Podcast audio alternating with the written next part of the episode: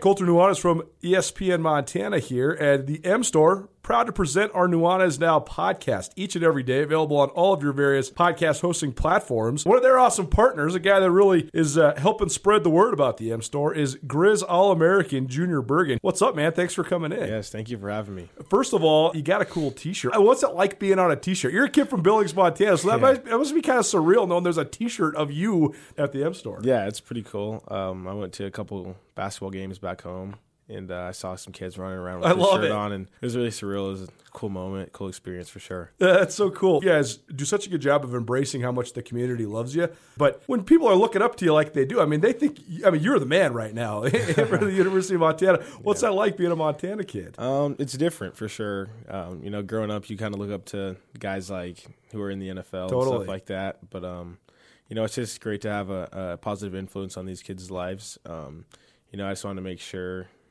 uh, I set the example and lead by example and give them someone to look up to. Go check out the M Store. They're located there at the corner of Higgins and Broadway here in the city of Missoula. And you can also visit anytime online, montanamstore.com. They have all the latest and greatest, a whole bunch of original Grizz gear. And of course, they have Junior Bergen t shirts. Junior Bergen, proud partner with the M Store, as well as us here at uh, ESPN Montana. Thanks for swinging by, man. Yes, sir. Thank you for having me.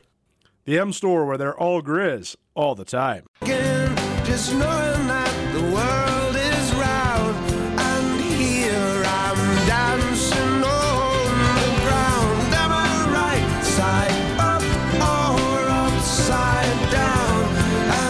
from the Kurtz Polaris studio, here is Ryan Tutel and Colter Nuanez. dreaming, lovely lady. Tell you what, uh, Tommy's doing you a big birthday favor there, playing you that Dave Matthews, and I Oh, know man. that, if I may say, struck a chord. Oh, buddy, I, I was I was uh, I was having all sorts of feelings last night because I was listening to before these crowded streets, in my opinion, the best Dave Matthews album, which this great song is from.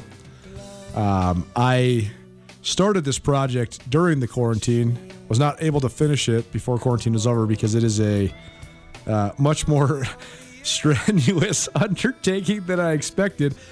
I found I located and have now began to organize and categorize all of my baseball cards.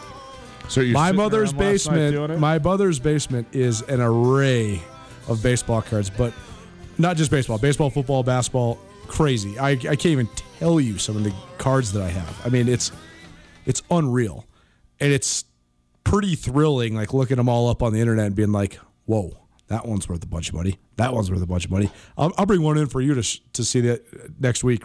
Um, found my my 1980 Magic Johnson rookie card. Looked it up on the internet. Five hundred bucks. Colter. Sell. I know.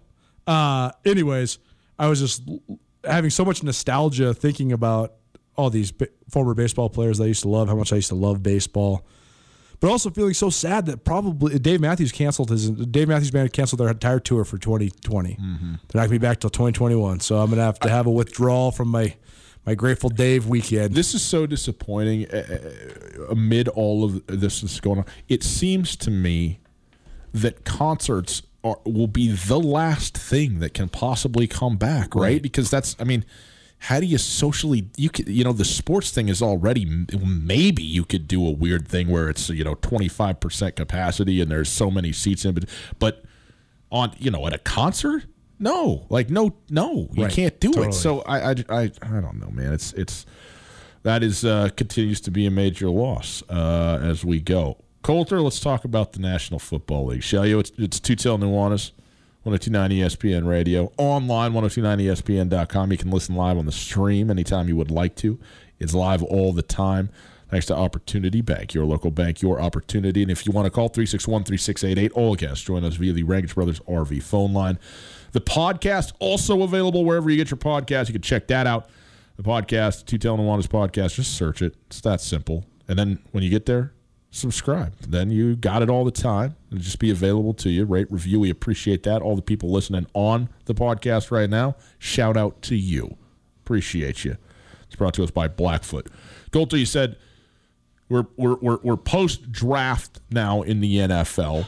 Uh, there's still some free agency questions out there. In fact, Logan Ryan sounds like he's going to be not a Tennessee Titan anymore as of today. So an interesting development there. Obviously, you know Cam Newton is not on a football team among a number of other guys that are that are yet unsigned that we assume will be at some point. But broadly speaking, we can take a look at at projections and rosters and expectations and say, well, who's going to be good, who's going to be not as good next year. And here's what I want to do because the easiest thing to do is take teams that were bad and say they got room to grow and they're Right. going to be better, and teams that were Right, good are going to be right. like, well, of course they're going to regress. Uh, for example, the Baltimore Ravens had the best record in the NFL last year at 14 and 2. That would be low hanging fruit to say the Ravens are not going to go 14 and 2. Even though they might just be just as good, they might just go 13 and 3. That's not what we're going for. and and if they and they're on my list. I mean, they won their last twelve games in a row. I mean, they were two and two, and then they didn't lose again, Right. Until they lost, right. Uh, And, but and I should and I should I should backtrack a bit because I don't want to say that that's actually that much a low hanging fruit just because that sort of example would be. But I actually think the Ravens are an interesting one because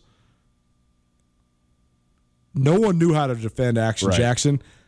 You know, everybody's sitting in the room right now. Everybody's devising a game plan. How are we going to hit this kid? How are we going to hit him and hit him and hit him again? So I'm going to take. Here's what I'm going to do. I'm going to take a team that was good last year that Mm-hmm. I think will sort of regress at some level, Mm-hmm. and a team that was bad last year, or uh, at, at least eight five hundred or worse. That's going to be worse. And when I say worse, I mean significantly so. What to you is a major jump forward or a major jump a step backward in the NFL? Uh, I think three less it- wins. is it three, three? three to four? Yeah. See, I, I, I thought it was maybe two to three. You say three to four, so let's say three. Okay, Yep, that we're that we're, we we would project. Um, the the team that I thought was the was the good team last year that I could see being three games worse than they were a year ago, and you know that I just just hate the fact that I'm honest on the radio. The Green Bay Packers could be to me a 10 win team. I don't think they'll be 9 wins or worse, but I I I don't think they'll be better than 11. So I think eh, they went 13 and 3 last year. I don't think they got substantively better. They got they got so much better last season with Smash Amos and and and Smith, uh, you know, coming in and shoring up that defense. They didn't do much of that. We know about their draft pick, which appears to be a draft pick for the future in the first round. Okay, they go running back, tight end in rounds two and three. That's all well and good, but in relation to you know the rest of the league, I don't think they kind of jumped in to continue to progress forward in the here and now. They're still going to be a good team. They're a very good team. They got a, a very good offensive line, great quarterback, and a, a, still a solid defense. But I don't think they're. I certainly don't think they're going to win 13 games, and I could easily see this team being 10 and six next year. I would be surprised if they don't make the playoffs. the the The NFC North, for all the times that it's been pretty good the last couple of years. I don't know. I mean, are the Bears good now? I don't think the Bears are that good. The Lions are not I- good. I don't think and the that- Vikings are f- sort of vacillating. They're trying to refine w- themselves. They're really having a lot of turnover on defense. So I think that that division is up for grabs. And to me, Green Bay is still the best team in the division. So I expect them to be good next year and to to go to the playoffs. But 13 and three is an exta- outstanding regular year. They went to the NFC Championship game. I don't think they're that good this next season. I think one of the most prominent trends that maybe the mainstream media does not sell the NFL fan base that is the one of the most fascinating trends to me is how new is innovative and innovative is tough, but once it becomes neither new nor innovative, teams fall back down to earth. In other words, Matt Nagy near year one was good with the Bears and then wasn't with basically the same guys. Sean McVay. Sean McVay, year one, great, not as good. That's the the biggest hurdle Green Bay is going to have to jump mm-hmm. over. Is Matt Lafleur year two? Is he as good? Right. Are they as good? It's a huge hurdle because that's the whole thing with the NFL is when when you have innovative things that you're running, teams. It's only a matter of time. Only one guy in the last ten years has stayed ahead of the curve. That's Bill Belichick. Besides that, everybody else, you just get better at what you do and you you master what you do and you add different upgraded talent level to what you do. But a lot of times it's really hard to stay ahead of the curve. And I would just like the reason I offer you the Packers, I could, there's a number, a lot of teams that were 11, 12, 13 win teams last year, but the Chiefs, 12 and 4, I mean, there's no way they're going to go 9 and 7. The, Right. The, the Baltimore Ravens, 14 and 2. are they are they going to win 11 games? I mean, it's reasonable they could only go 11 and 5 next year, but I think they're going to be very good. New England 12 and 4, they're not going 9 and 7 with the defense they don't, I don't care who's playing quarterback. So so I think they're, you know, the oh, San Francisco and New Orleans, they both went 13 and 3. I think they're both better, frankly, than the Green Bay Packers are. I mean, the, the 49ers proved it handily in the NFC Championship game. And even though the the Saints lost, I think the Saints are. I mean, I still think the Saints are frankly the top of the NFC. To me, I think they're the they're they're the team I would pick today to win the conference, projecting out that far. So I I go when it, so top level teams that are that are set to take a step back. That's that's why I get there. Who, who do you have? Well, I, I I do agree that the Saints. I thought the Saints were the most complete team in the league going into the playoffs last year. Yeah. Also, though, I'm still worried about Drew Brees because Hmm. it, they they've evolved their offense so much. But I, I I mean, my brother and then my best friend both had the same injury Drew Brees had, and it doesn't get better; it gets worse because of the surgery you have to have to repair that. I guess it's a growth. I mean, I'm not a doctor, so I can't. But the part of his The pad of his thumb. the the Yeah. thumb thing that he broke it gets after you have surgery you can be good for the first little while but then you start to get massive arthritis and it affects your ability to grip and i just wonder how drew brees is going to mitigate it if there's anybody that knows how to mitigate that kind of stuff it's him no question Yeah. and they have i mean a Couple dudes are a go. couple, yeah. gosh, all you gotta do is throw the ball to number thirteen, just go, and get out the way. I mean, Michael Thomas is the biggest freak in the league. Yeah. But I do think they have a chance maybe to, to be a game or two worse if if there's lingering of Okay. effects from that injury. I don't, but I but I also think that they're really solid. Okay. Uh, teams that I I wrote down three teams I thought could be better, two teams I thought could be worse, and a team that I think has a giant question mark. So my teams that I think are going to be better. Number one, the Indianapolis Colts. They went seven and nine a year ago. I'm not so sure that I'm fully in on Philip Rivers, the talent, but I am on all in on Philip Rivers, the leader. Right. Add him behind that outstanding offensive line, one of the best offensive lines in the league.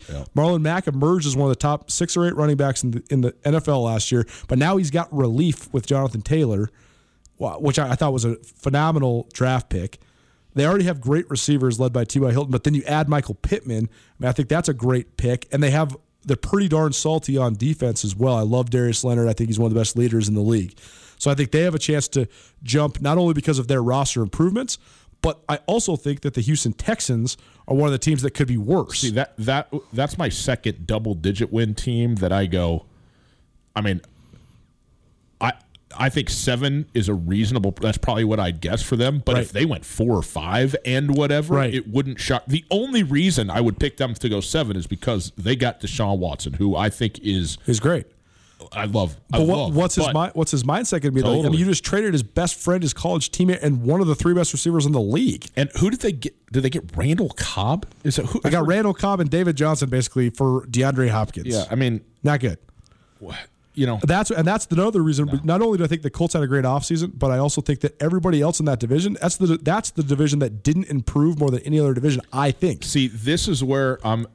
This isn't one of the teams I'm picking to get to take a huge step forward, but I think Tennessee is is right there because when what happened, they went from Mariota to Ryan Tannehill, and when Ryan Tannehill, they went nine and seven, but with Tannehill, they were like six and two or something like that. And For then sure. you know went, we know they went deep in the playoffs. I'm not saying they're going to go to another AFC Championship game, but I am saying I think that is a, a ten or eleven win team. You know, uh, uh, when they have when they're when they're set and ready to go, like I know that they are. The only reason I worry about it though is because you could post all the Twitter videos you ever wanted about Derrick Henry bench pressing 500 pounds, and he's the I mean he's the biggest house that the league has seen since Jerome Bettis. Yeah. He's a ticking time bomb. It does not matter how big you are, man. If you get 400 carries back to back years in the NFL, you are gonna get hurt. It's a matter of time. And I mean, they feed him and feed him and feed Mm-hmm. Yes, him. do. And I just wonder. I mean, these are the things that aren't sold. At, everybody always talks about the quarterbacks and the skill position players. Just like Mark Schlereth was saying in his uh, he he was doing little TikTok or I guess like little Zoom once offs on Twitter, and it's like he was saying everybody in the league can do all these things where they change teams, they change positions, but you, no one ever talks about the continuity and talent that you have on the offensive line. Jack Conklin's not there anymore. That's a huge deal. He's one of the best tackles in the league. signed with the Browns. How do you bookend Taylor Lewan, who's one of the best players in the league? Right. just one move on the offensive line can cause the chemistry to change. How does that help out Derrick Henry? I mean, again, everybody's always want to talk about, oh, they upgraded from Mariota to Tannehill. Well, also, though, Derrick Henry led the league in rushing, one, because he's a stud, but two, because they have one of the best offensive lines Yes. in the league. It's a huge deal. So I just think that I, I'm- I, I agree with you. I, I like Tennessee a little bit more. I would pick Tennessee to finish above the Texans, but I do think that the Colts made the biggest moves in that Okay. division. The other two teams that I have that uh, I think could have, make a big jump. One is easy, Tampa Bay. Um, it, it, that's the low hanging fruit of the mediocre or bad teams that are going to be much better. It feels like, right? Yeah, yes. right. And I mean, everybody knows the reasons why. Sure. Sure. And then the other one is the Cardinals. I, I, I love I love it. Yeah, I totally agree. So I think the Cardinals have talent on defense, and I think that I th- the Cardinals they had such an interesting reputation last year when you were listening to the scuttle around the league and what people were saying when they were preparing for them, and then after they played them too. I mean, Pete Carroll had a couple comments about it. Cardinals were five ten and one last year, but everybody afterwards was like, "Whew, "We don't want to play them again." Because they got some nasty guys on defense, but they also have this crazy guy on offense who, I mean, Kyler Murray to me is the biggest anomaly in the NFL because he could just go off. I mean, he, he could straight up. I mean, who knows if he actually hits it and they get in a rhythm running that college style offense with him, they could light people up. you know, I think one of the best things that happened to Kyler Murray last year was Lamar Jackson. For sure. Lamar Jackson is is cannot miss football. I mean, I, I there, there's nothing better to me than watching Lamar Jackson. But the only reason that title doesn't isn't on Kyler Murray is because he's doing it. But Kyler Murray is here's Lamar Jackson. Nobody's faster than Lamar Jackson Or as slippery. or as slippery. Kyler Murray's got way better arm, though.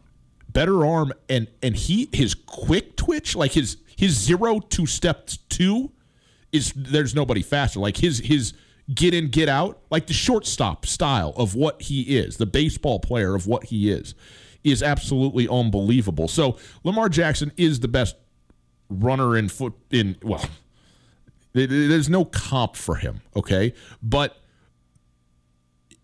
Kyler Murray is is is in is the only one who's in the conversation in some way in that respect. And you're absolutely right. His arm, I mean, it's it's so weird to watch him throw a football because of how, how the the ball actually looks big in while he's holding it, Yeah. and yet it just it just launches. So it's. I'm with you on that. Here's the one for me of a bad team last year that I think has an opportunity to get significantly better. You know I'm going to do it to you. The Cleveland Browns. I mean, the Cleveland Browns have all the talent to do it. They lost, obviously, Myles Garrett for the last Who six our games of last year. The Norm uh, Stefanski, the former Minnesota Vikings coordinator. Have him. I will. Okay. All I'm saying is is that they went six and ten last year. There was obviously a whole bunch of stuff that went way wrong, and Freddie Kitchens was not prepared to be a head coach. He was not. Period. So, and but by the way, Particularly not prepared to be a head coach of that team with those divas. and I'm not going to sit here and be revisionist about this. When they went with Freddie Kitchens, I was like, let's get outside the box. I like it. It also, and and we said this at the time, has the chance to go the other direction. And you know what? That's exactly what it did. Exactly. It went the other direction. Now they get you know a guy who's again a young coach. I think first time head coach, but has has the resume rather than just being moved up because your quarterback likes him or whatever. Is it going to be the right choice? Probably not. Why? Because it's the Cleveland Browns. But you know what? I, there's a ch- when you talk about there is no level of talent that's greater with with the potential to do more uh, in terms of uh, uh, progression from last season than the Cleveland Browns. So I'm gonna sto- I'm gonna go with that. the biggest issue for me with the Browns is not their talent; it's the managing of their volatile personalities. yeah. I think Baker Mayfield's got a chance, but he's going to have to have somebody that slaps him around. He's if Baker Mayfield could play for like Bruce Arians, man, or or somebody like that, a, a quarterback guru who could say, "Hey, kid, we need you to be confident, but not too confident. We need you to get it locked in, but not." Baker Mayfield to me is one of the most volatile guys that you can have on your team because if he's balling, you're going to follow him. If mm-hmm. he's not, you're going to tell him shut your mouth. You know, it- it- he has a chance to be a locker room divider, but that's just his personality, and you have to. If you're all in with him, you already made him the number one pick. Yep. So you got to manage it. But I, I. I, I just I think the Browns are really risky. But I do agree from a talent standpoint, they should be right there, especially because Pittsburgh's taking a step back in that division. I don't think Cincinnati's going to be any good. So I mean, I, I agree the Browns should be knocking on the door, but who knows? I don't know if they're gonna. Okay. Right, I got I got one more bad, and then I got a question for you. Okay, because we, got. I, I want to do a bad team that I think is going to be just awful too. So okay. So Okay, well I got a, I got a team that I think is is not going to be as good. Okay, The Minnesota Vikings. Hmm. Maybe. Yeah, I mean it's it's. I think you're probably right. I don't know that they're a seven and nine team. You think they're going to go under five hundred? I don't think they will. Uh, I think that Dalvin Cook is a ticking time bomb as well, just because of I don't know. I, I, the way that he runs. I mean, any running back is a ticking time bomb. Yeah, the it is. the It's day. true. He's, he's he he's only played a season and a half of football in the NFL. I mean, I think he's good to go. I think I think Minnesota's going to be okay. I don't know that they're going to be a ten win team, so that's that's fine. I'm with you. You ready for a team? But the, I mean, the reason I say that is is not only because they lose a bunch of talent on defense. Mm-hmm. They're going to be playing a bunch of young guys in the secondary, but more than anything, I just think that I hate to sound like a broken record, man, but the Kirk Cousins thing it's make or break. It's either gonna work or it's not, and I just don't think it's gonna. Yeah. Uh, here, here's the team I think uh, that uh, that could be that that wasn't good last year and could be awful this year. Could be like a number one pick scenario. The New York Football Jets. They were seven and nine last year. I think Sam Darnold has shown that he is an okay young quarterback, but he is not even in the conversation of like some of the guys over a year ahead or a year behind that he's come into the league with. Like he just isn't there at all. And Which is crazy because when he was 19 years old, beating Penn State. I mean, in I the thought he Rose was Bowl. coming, man. Sure, sure. Well, and and it's not. He's not bad. Like I'm not saying he's, He's got saying- talent. I'm not saying he's a bust. no, he's got talent. And I think honestly, a lot of this is about being a Jet. Like you're playing football in New York, where Robbie Anderson was your best passing option. yeah, that, that's an issue. and and and he's gone. For the record, Well, they signed Jamison Crowder and Breshad Perriman, who are no by by no means like world beaters, but th- those guys are better than Robbie Anderson. Uh, well, I'm not so sure. I mean, Robbie Anderson's actually all right, but they have Le'Veon Bell. He obviously did what you expected him to do, which was not much when there's no other options but him on the team.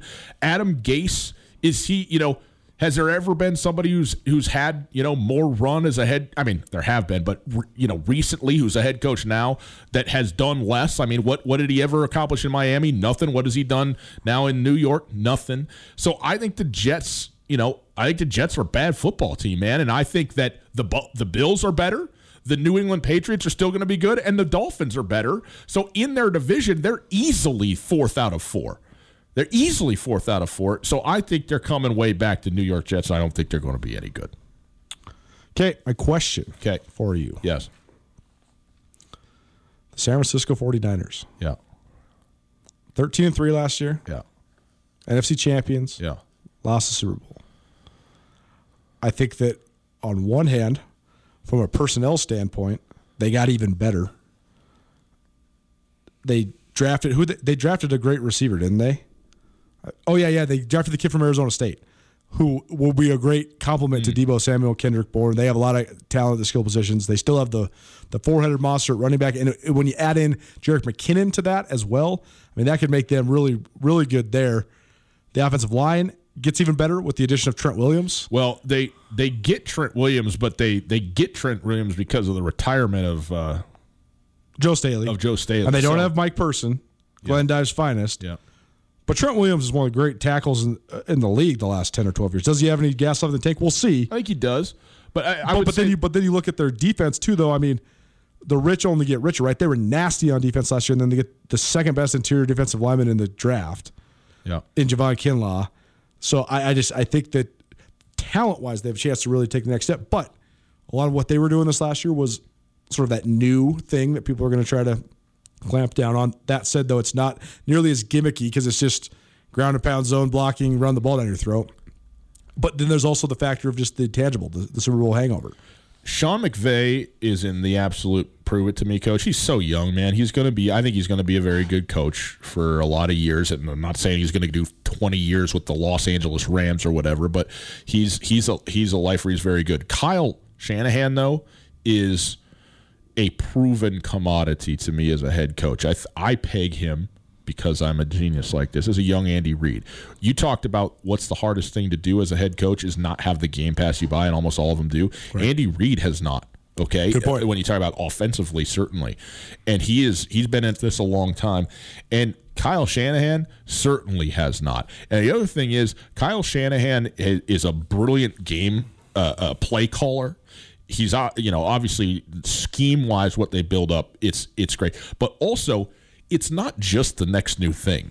It's running the dang football. It's the it's the zone blocking scheme and just being great at it and and not like the key to being a great offense eh, there's a lot of things, right? But if you can do something that the other team knows is coming, no matter what it is, and still do it successfully, No question. You're that's that's all you need. It's, Well, it's, it's it's just easier like, said it's than just done. like when you can rush the passer from every every all four spots on the defensive line and don't ever have to blitz. It, it's so interesting. They have the brill- most brilliant model in the league. it's so interesting to me because I forget who their uh, uh, defensive coordinator is. Great looking guy, model quality face and bod. But the the key to me on all this is that you got the the offensive savant in Kyle Shanahan who knows what he's doing, and you got the defensive savant as your general manager in John Lynch, No who is who who who was on a Super Bowl winning defense. And when I say that with emphasis, right, it was the defense that got Tampa Bay their Super Bowl, not you know the offense complementary to that. He is Rob building. Saleh is he- the uh, defensive coordinator. Rob Slay. And by the way, who deserves all the credit in the world too. I'm not saying that, but what I am saying is clearly John Lynch, he knows what what it looks like to go out there and be dominant defensively. And guess what, buddy? The San Francisco 49ers are that. And this is this is my question back to you if we could do back and forth on this. I don't even know if I answered your question. Did I? I mean, are the Niners going to be? The, are they the favorites Oh, in the right. NFC? I still think that that the Saints, barring Drew Brees' thumb, are the favorites in the NFC. Part of the reason I say that is because they were in the Super Bowl last year, and like you said, it's so hard to get back to that. But if you, I think the San Francisco 49ers are built to be good for a long time. Right too. And the, the only hesitation I have in saying that is that I've said that about so many teams that just like it just kind of fell off so quickly. But I, this feels like a team that's going to be in there for the long haul, and they probably have the right two guys, two young guys in their respective positions, GM and head coach, to be that. Um, my question though, uh, uh, well, now it's gone. Of course it is. So, okay. Anyway, we're sitting there talking about the, the, the, the 49ers and if they're going to be any good next year. I think they're going to be good for, for many years to come. And and that doesn't mean, though, that they're going to, like the, the Saints last year, I keep harping on it, they were the best team in the NFC as far as I'm concerned. And they lost to the Kirk Cousins led Vikings in the, in the playoffs Yeah, only thing he's ever done to earn that money. this is the beautiful thing about the postseason, man, is that that this is where you sit here and you go, okay, well, it's a one game thing now. And even though we think we know how things are gonna go, we don't know.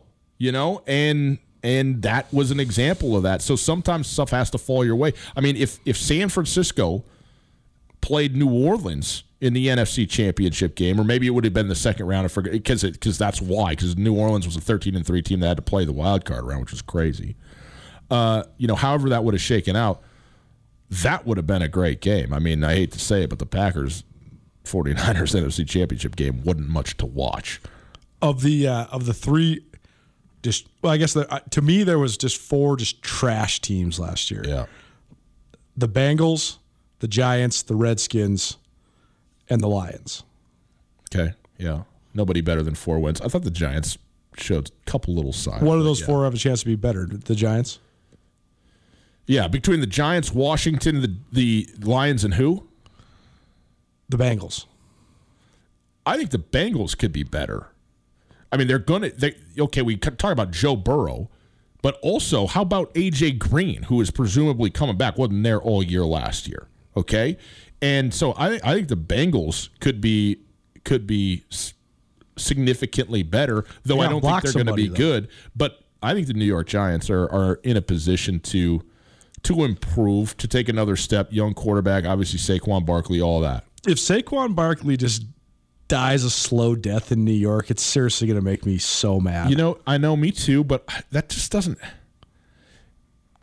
I, I understand what you say about the passing on of the torch generation to generation, NFL ownership, and so on. But the the Giants, they are they will figure it out one way or another. They will figure it out. Speaking of the Bengals, by the way, tomorrow the ESPN Roundtable, Wednesday, five o'clock, Colt Anderson, who is a uh, special teams analyst for the Cincinnati Bengals, will be on a show live tomorrow afternoon. Obviously, a nine-year NFL vet, former Montana Grizzly, and uh, looking forward to have uh, Colt back on the show, especially in his new capacity and his new role as he's you know officially retired from the NFL and now into the coaching side of things. Pretty cool. So look forward to having uh, him on the show uh, tomorrow as well. Take a quick break. Who's the best basketball player in the history of basketball? The answer is obvious, and there is no doubt, and anybody who thinks there's an argument about it is wrong. Travis DeCuire says so. I agree with him. We'll tell you who next.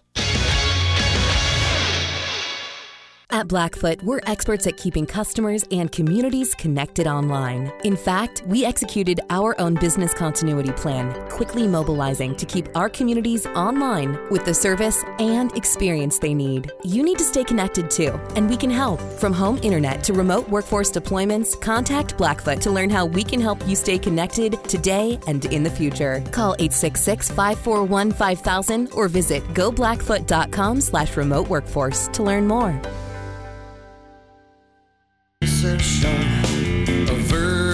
As well start talking now. It's 210 Nuanez 1029 ESPN Radio.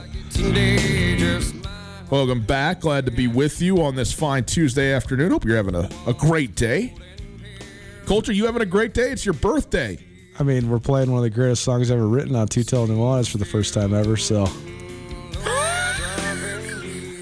At Skyline Sports MT, if you would like to respond to that comment.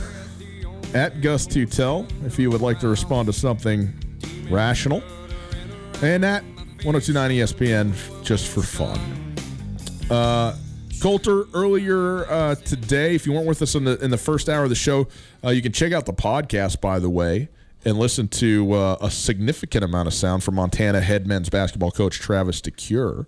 I'll be there on the podcast for you. But uh, there was a Zoom press conference uh, with Travis DeCuire. This is the first sort of press media uh, uh, availability sort of that's happened in this post basketball season and uh, you know quarantined social distancing scenario that we're all in, and so it was uh, great to co- talk to Coach DeCuire, and we covered a number of things. We spent the first segment talking about strictly Montana basketball and those aspects of it, but anyone who loves basketball, and particularly I think this is great because Travis DeCuire 91 92. You know, that's when he's doing it for the Montana Grizzlies right there in the, or the early 90s when a lot of the stuff that we're watching on The Last Dance was unfolding. Obviously, The Last Dance is specific to the 97 98 season, the final uh, of the six championship seasons for the Chicago Bulls.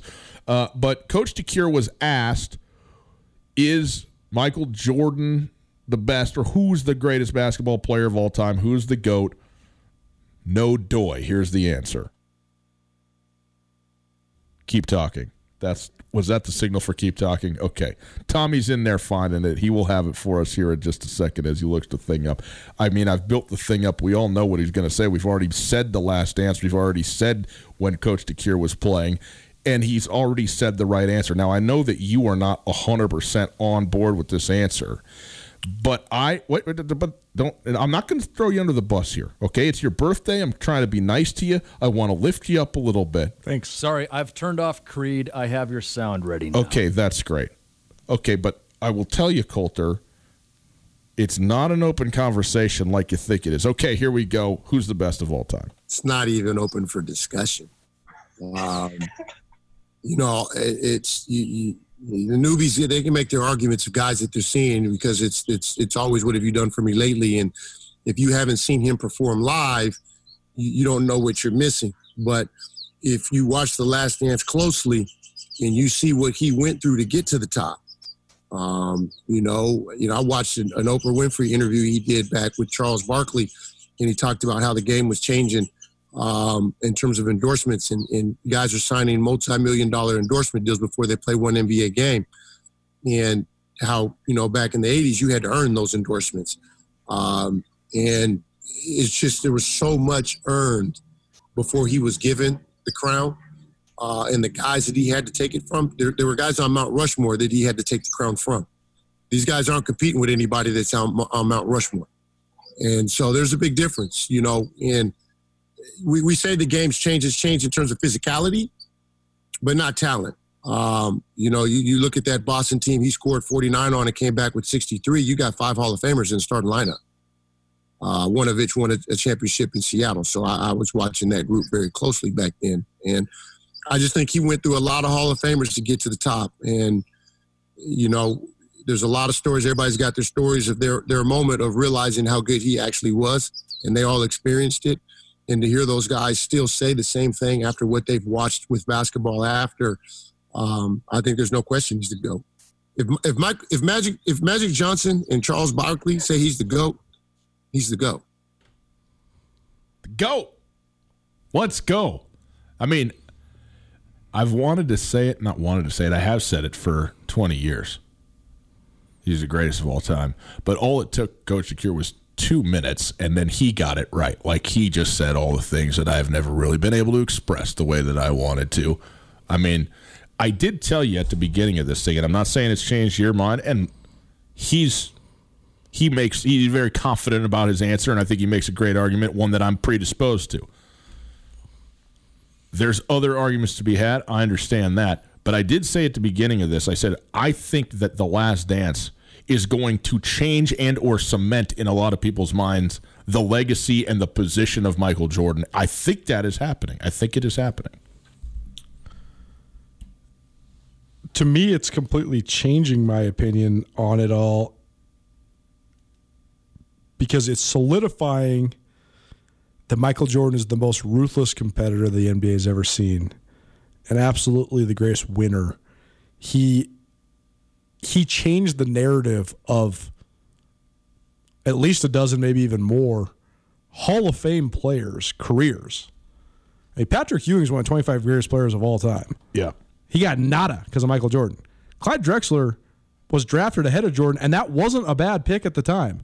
Clyde Drexler. Well, he, he, was drafted the year before. I, oh, it was the year before. Yeah, you're, yeah, you're, right. You're right. You're right. You're right. Right. And that's why Portland, which is ahead. But that's but that's why Portland drafted Sam Bowie Sam because Bowie, they had Clyde Drexler. Yeah. Regardless, Clyde Drexler never got his because Michael Jordan took it from him. Right. But it's also made me think, Charles Barkley. Charles Barkley, no question. Uh, Karl Malone, John Stockton. Magic didn't get another one. Magic didn't get another one. Certainly. It's also made me really think that so much of what we determine greatness as has to do with your performance, your personality, your moment in time, all the exterior factors around you as well. And so to me, after uh, I know we're not done with the last dance, but after watching this, I think it's it's just fine and, and in fact accurate to consider Michael Jordan the greatest basketball player and one of the greatest athletes in the history of America. But I also think that there's other. I think that we could consider a group of guys because of the all the exterior factors. I mean, the the Bill Simmons Book of Basketball podcast on Bill Russell. It's just a 25 minute monologue that Bill Simmons did, and he basically wrote it and he just reads it out loud. He just narrates what he had written about yeah. Bill Russell. And Michael Jordan is a ruthless competitor, an unbelievable player who because of his ability to drag guys along with his competitive nature, made everybody around him better. But in a lot of ways, he was doing it all himself. He had all these guys supporting him because he was driving the, the car. But listening to that Bill Simmons podcast, in terms of what it represents to be a true leader in team sports, there's absolutely no one better than Bill Russell. Mm-hmm. No one. And you wonder, you know, if Bill Russell wasn't a a black player playing in a white league when the league wasn't even on TV, what would people think? I mean, my uncles, my mom is the youngest in her family, and she has three brothers, and they're all much older, and they're all in their late 60s to early 70s. And they have texted me after listening to our podcast and stuff and said, "You guys can talk all you want, but Bill Russell is needs to be uh, mentioned at least." I mean, 11, 11 rings in 13 years is is impossible to beat. But it's not just that though. It's that Bill Russell every year he would decipher what they had on their team and he would say, "Okay, we got Sam Jones. He's going to be our our go-to ISO scorer. We got Bob Cousy. He can run the fast break. I just get the ball up to him. He'll do it for us. You know, we got Tommy Heinsohn and John Havlicek and, and on down the line. These guys can do these things, and he would determine what what everybody could do. And then he said, "Okay, me, at the time, arguably the best player in the NBA. I'm going to do everything you guys aren't going to do, and I'm not going to ask for any of my own." That's amazing. Mm-hmm. To have that level of centeredness is amazing. Mm-hmm. I also think that it's so interesting because the magnetism of certain guys' personalities makes their championships resonate a little bit more than other guys. I was thinking about this with the the Isiah Thomas Bad Boys Pistons. Those teams are amazing. Those teams beat the Celtics and the Lakers and and the and Jordan's Bulls back to back titles. They don't get any love because they came between because because because Isiah Thomas was not Magic Johnson or Michael Jordan or Larry Bird. That's it. Yeah. He's one of the 15 best players of all time. He doesn't get any love because he wasn't those guys, and because Jordan hated him and made sure he didn't get on the Dream Team, so he doesn't get the international exposure. Right. But I mean, Chuck Daly and I mean, those teams are amazing. They're so good. It's very similar to like the Duncan Spurs because they never strung together like that true bam, bam, bam dynasty. It was five championships over the span of 12 years. Right. The longevity is impressive, but no one ever was like, man, the Spurs are still building that dynasty. We just knew that it was the dyna- it was like this ever present, but non truly dominant dynasty, Not right? transcendent, right? Right. You don't go the Spurs of the. I mean, you could say the Spurs of the aughts or whatever, Sure, right. But it's not like Right. whatever. uh, well, their first championship was in a lockout shortened season. You know, th- then they had they're they're on the heel they're they're on the heels of the Kobe Shaq Lakers. Yeah. I mean that Pistons team in 04 too. They kind of got swallowed up because they were not the Kobe Shaq Lakers, right? They they beat the the the, the collaboration of Lakers old guys, right? They beat the Gary Payton, Karl Malone Lakers. So they just they don't get enough credit for how good of a team they were too. But that's here nor there. I guess my point is that Michael Jordan absolutely deserves all the credit that he's that is this documentary is affirming for him. Mm-hmm. I think we just need to, to take into account that a lot of times the personality and things like that it, it matters. It really does. No doubt.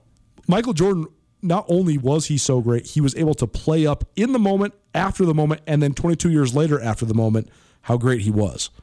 Greatest of all time. Simple. Signed, sealed, delivered. It's Tutel Nuanez, 1029 ESPN Radio.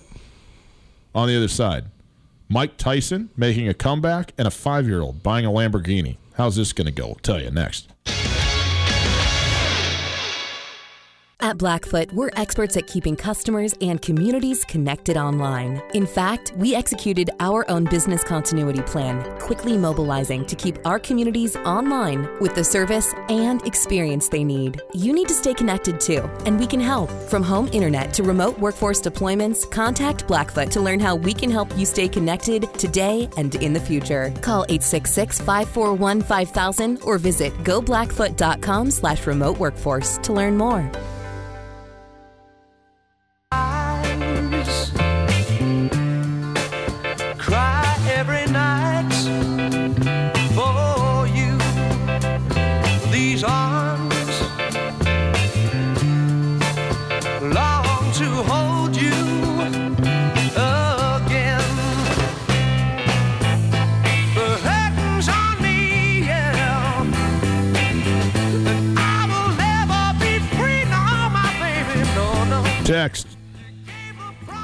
Chris Tutel, my father, in the age range of your uncles. Mm. I had just corrected you to your mother saying Bill Russell is the best of all time, and immediately Colter threw a bone to BR for crying out loud. The MVP award is named after Bill. It's a fair point. I've been really just all in on this basketball love story, this epic, Yeah. awesome documentary. If people are really hungry for some hoops, ESPN didn't promote this as much because this is when there was all sorts of live sports going on, and they kind of just played it on random nights throughout the winter. But if you got the ESPN Plus, go It's all there. look at this documentary because it's awesome. It touches on literally every element of basketball, the evolution of all the, of the game from the 40s on through uh, ABA NBA merger. But one thing is that I have thought, and I've thought this throughout the last dance too. There's some like overwhelming narratives that exist when it comes to the NBA, and sometimes I think that they're a little bit exaggerated, and that that happens over time. But there's this there's one narrative that Wilt Chamberlain especially, but Bill Russell to a certain extent as well, just dominated because they were playing against a bunch of six foot four chuds, and that's just not true. They certainly had physical superior advantages. I mean, who didn't Will Chamberlain have a physical superior advantage over? Will Chamberlain have physical superior advantage over guys right now, still. I mean, he's one of the great stud athletes of all time. But it's not as if they're just playing backyard basketball. There was there was some guys that were definitely that would never even come close to making the NBA now.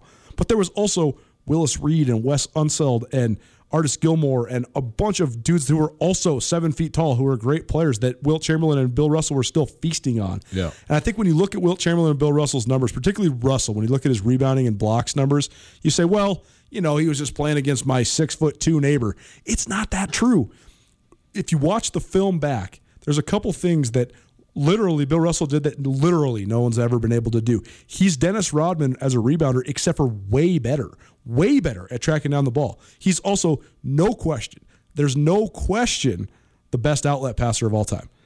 No one in the league even knew how to run a fast break. Bill Russell's just grabbing that sucker and throwing it to Out Bob. Cousy, and out we go. And they're just running teams on the ground.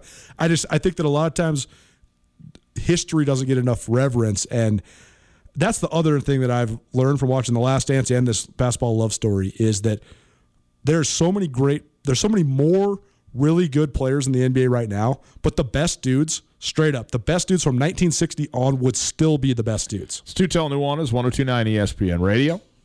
If you missed anything in the show, you can listen on the podcast, the Tutel Nuanez podcast, a very special birthday edition on the Cinco de Mayo.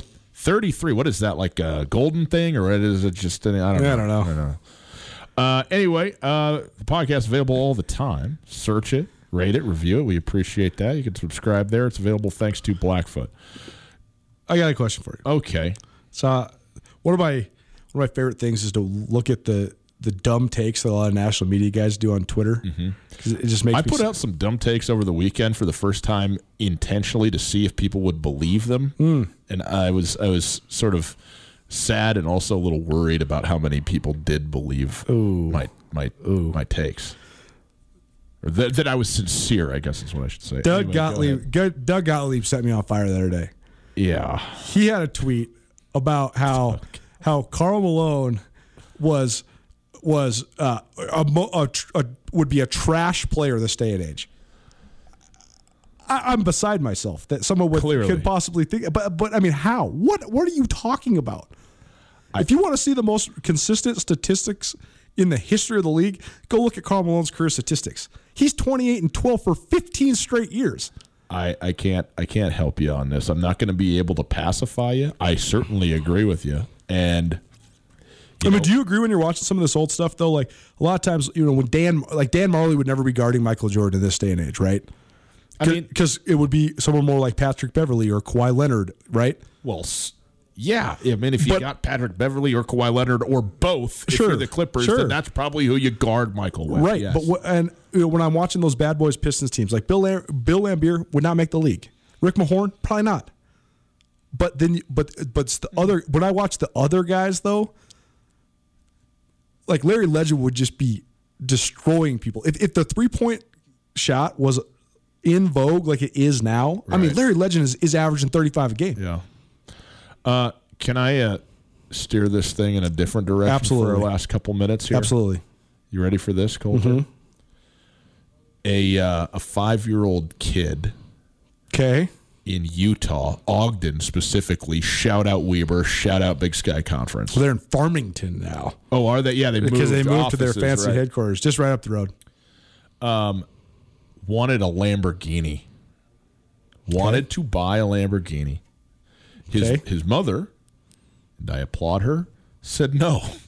No, you cannot have a Lamborghini. Okay. An officer pulled over a car, swerving all over the road. The five year old had stolen, taken, gotten the car, drove it down the, I think the highway. It was a highway patrolman. How? What? Five year old kid driving the parents' car. I will say there's a Oh, so the parents had a Lamborghini. He no, no, no, no, no, no, no, no. Took a car to drive to California to buy a Lamborghini. Oh, he just took any car. He said, "I'm going. Oh. You don't want me to have a Lamborghini? I'm getting a Lambo. I'm out." the parents evidently were at work. The he was left in the care of a sibling. I don't know the age of this sibling. I don't know that it matters because the responsibility between the ages of seven and fifteen are equal. Like your abilities increase, but your interest decreases by year. And so it comes out to a wash. In any case, he got the car. The officer pulled him over, thought he was pulling over an impaired driver, which he was, and uh, evidently helped the youngster uh, get the car in park, shut the thing off, and they kind of try to figure out how they could contact the parents. Uh, there may be uh, some repercussions because it is a dangerous situation, certainly for the child and for other drivers on the highway. But I must say, all's well that ends well. I admire the gumption, and I will also say, as a parent, this is this is going to be a trying next 12 years of the parents' life, so 12, 13 years before they become adults or, you know, presumably adults out on their own at the age of 18. Uh, evidently, by the way, the kid had $3. That's what he was going to use to go buy his Lamborghini. It's pretty good. in California. I the fact that he knew $3, that California was the place. I mean, I got to believe he could have just gone to Salt Lake. Like he could get one at Salt Lake, I would think. True. The other thing is, three dollars is not a lot of money to, necessarily, but he's five. How do you get three bucks? I, I got a five year old. She doesn't have three dollars. Are you kidding me? Don't you remember when I convinced your children that you and Tina had taken off and moved to South America and that we were gonna that I was in charge? And Alethea says it's fine. I'll, I cook. I'll cook the food, and I have Her piggy and, bank. And she goes and pours out her piggy Yeah, bank. yeah, yeah, yeah. And she was she thought the quarter's were worth a dollar, but she said she had something like hundreds of of of quarters. I, I hope it's true. I mean, if you got a piggy bank, that's good. We got the piggy bank going, you know, start the saving. All right. Well, anyway, shout out to the five year olds trying to buy Lamborghinis and taking their parents' cars to do it. I'm amazed he got that thing going. I mean, that's impressive right there. Sit on the edge of the deal. Colter, happy birthday. Good luck on your driving uh, in terms of, well, in general. You know, you can't see. I don't know how you even get on the road in general, but you do. 33 years. God bless you. Thanks for all the love, Gus. Boys and girls, we'll see you tomorrow. It's on the line of ESPN The Radio. lines on the road just look like dots. Get commencement ready at the Montana State Bookstore, your best place for blue and gold on game day or any other day. Their grad fair sale is going on right now if you visit msubookstore.org. Free regalia when you purchase a diploma frame at the MSU Bookstore. You can obviously visit the MSU Bookstore on the Montana State campus. The Montana State Bookstore, your best place for blue and gold on game day or any other day. Visit on campus or at msubookstore.org.